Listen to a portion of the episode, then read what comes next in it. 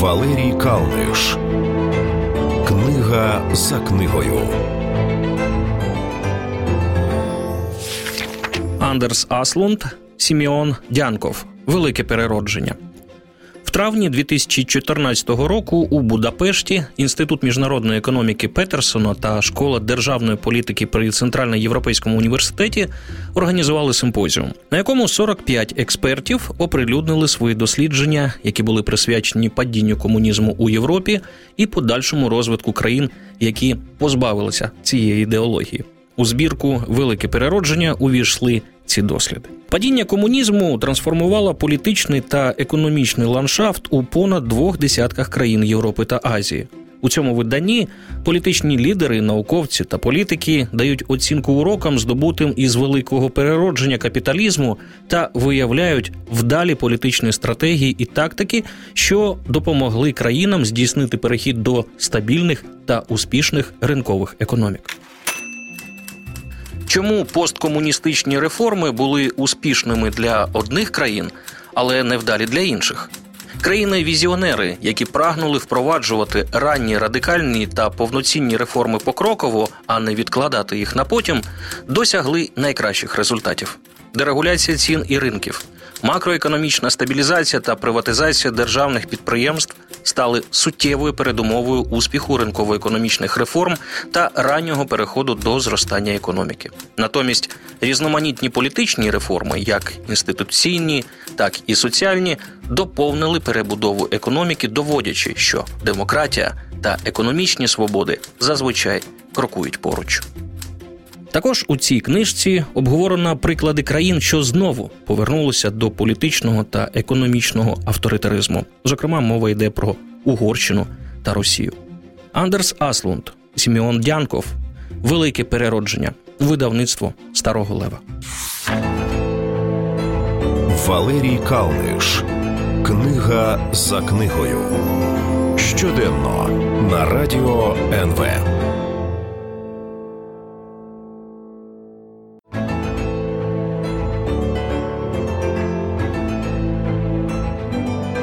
Валерій Калниш.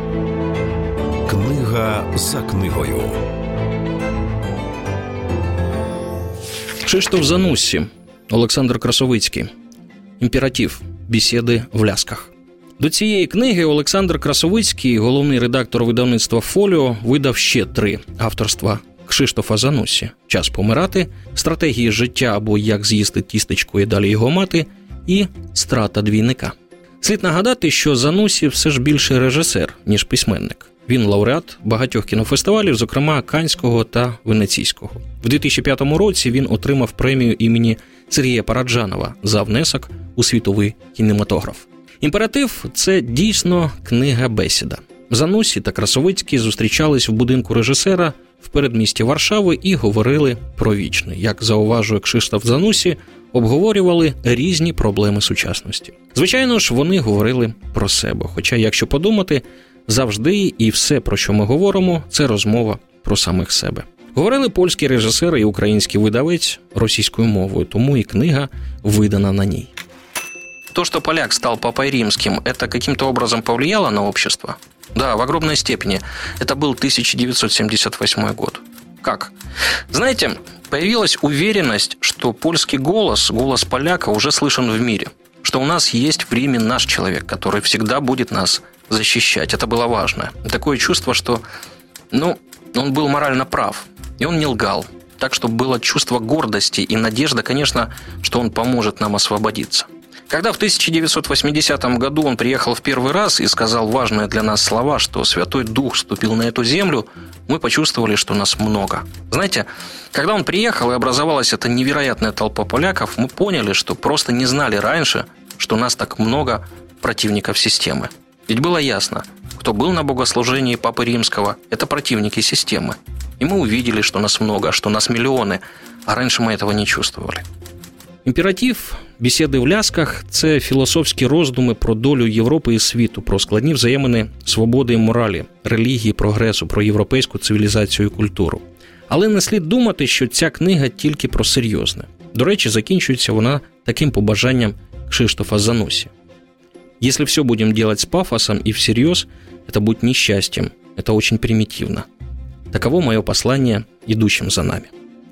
Кшиштоф Занусі, Олександр Красовицький. Імператив. Бесіди в лясках.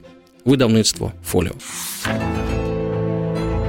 Валерій Калниш.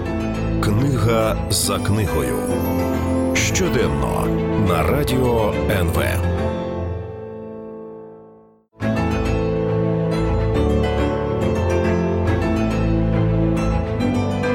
Валерій Калниш. Книга за книгою. Арундаті Рой. Бог дрібниць. За роман Бог дрібниць у 1997 році індійська письменниця Арундаті Рой отримала Букерівську премію. Цю книгу вона закінчила за 4 роки до того, і цей перший роман у її літературній кар'єрі приніс авторці світове визнання. Книжка була перекладена більш ніж 40 мовами і опублікована накладом понад 8 мільйонів примірників. Події розгортаються у маленькому місті в південно-індійському штаті Керала, де свого часу мешкала сама авторка. У місто з традиціями, з розділенням на касти, які співіснують з комуністичним рухом, до батьківського дому повертається Аму, розлучена молода матір двох близнюків Рахелі та Ести. Якось уночі вона покохала чоловіка, чим порушила основоположні закони тамтешньої громади, і за це була покарана разом зі своїми дітьми. На кожній сторінці Бога дрібниць читача чекає конфлікт релігійний, політичний. Рой також розповідає про свавілля силових структур, тотальну бідність, насильство над дітьми. Протиріччя, про які розповідає авторка, перетікають в незадоволеність від традицій індійців, які продовжують зберігати вірність принципам, які пішли у минуле. Навіть Чакон не міг до ладу пояснити, чому в Кералі комуністична партія сягнула такого успіху більшого ніж будь-де в Індії, за винятком хіба що Бенгалі. Щодо цього існувало кілька теорій. Згідно з однією, цей успіх пов'язували з тим, що у штаті жило багато християн. 20% населення Керали становили сирійські християни, які вважали себе нащадками тієї сотні брамінів, що їх навернув у свою віру апостол Тома, коли після Воскресіння Христа вирушив у мандри на схід. Структурно стверджували прихильники цієї не надто розвинутої теорії, марксизм просто прийшов на зміну християнству. Якщо замінити Бога Марксом, сатану буржуазією, небо безкласовим суспільством, а церкву партією, то форма і мета мандрівки залишаться тими ж самими. Біг з перепонами в кінці чекає обіцяний приз. Після отримання Букеровської премії роман Бог дрібниць отримав статус сучасної класики. Так, на думку Джона Абдайка, Рой зуміла створити свою унікальну криштально прозору літературну мову, а її амбітний роман відкрив новий спосіб говорити про світ. Арундаті Рой, Бог дрібниць, видавництво Старого Лева. Валерій Калниш. Книга за книгою. Щоденно на радіо НВ.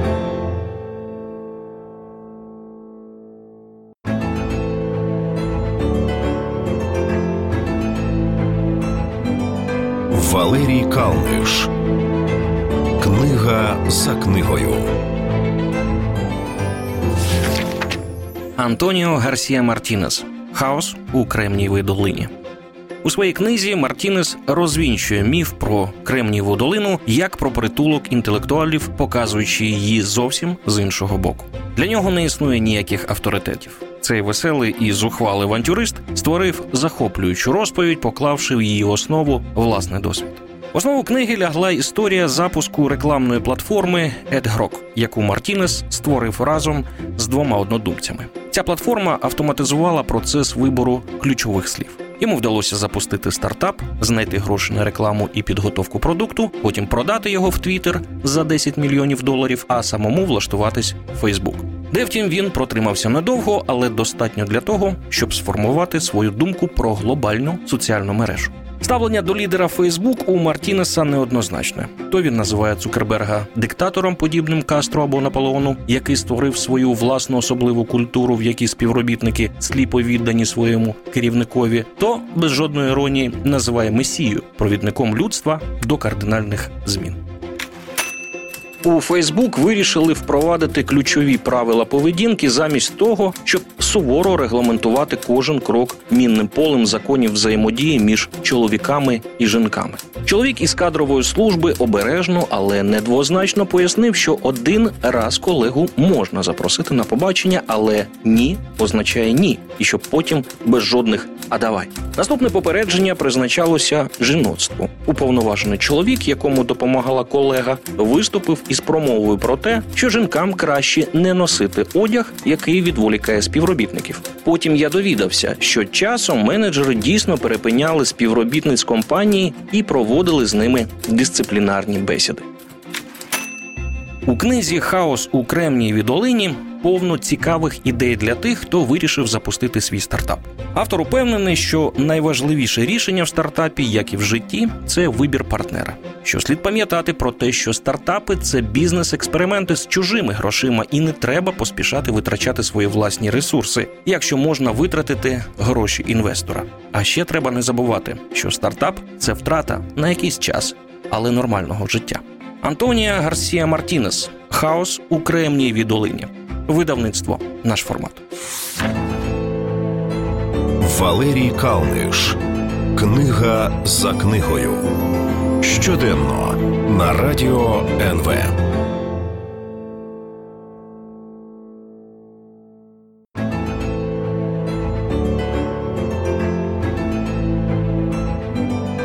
Валерій Калниш. Книга за книгою. Андерс Еріксон, Роберт Пул. Шлях до вершини. Наукові поради про те, як досягнути професіоналізму.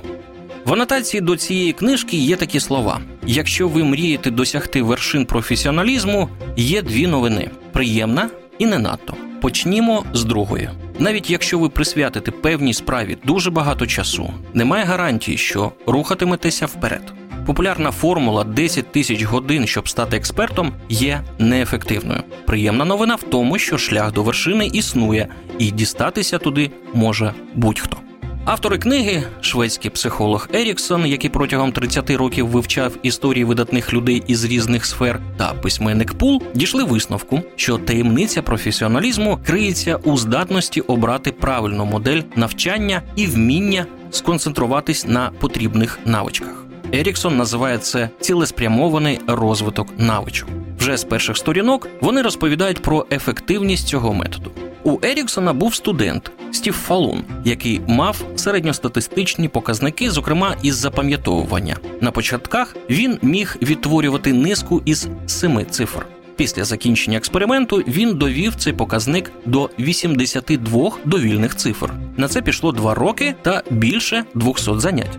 Це переконало Еріксона в припущенні, що людина може все. Треба лише наполегливість та правильна методика розвитку навичок.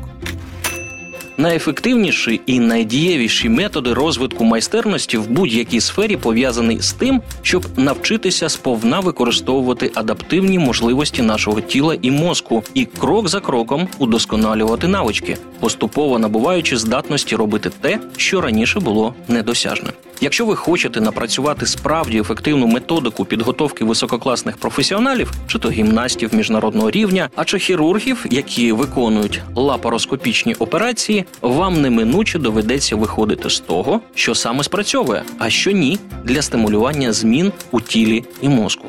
Отже, всі справді ефективні методики розвитку навичок по суті є схожими.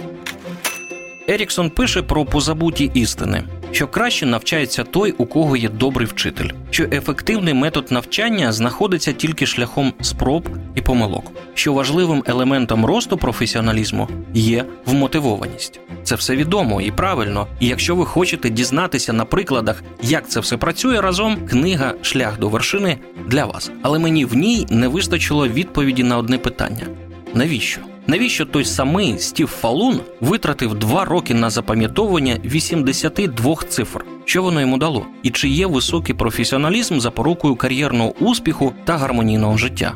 Тут, як то кажуть, думки розходяться. Андерс Еріксон, Роберт Пул, шлях до вершини, наукові поради про те, як досягнути професіоналізму. Видавництво наш формат. Валерій Калниш. Книга за книгою. Щоденно на радіо НВ.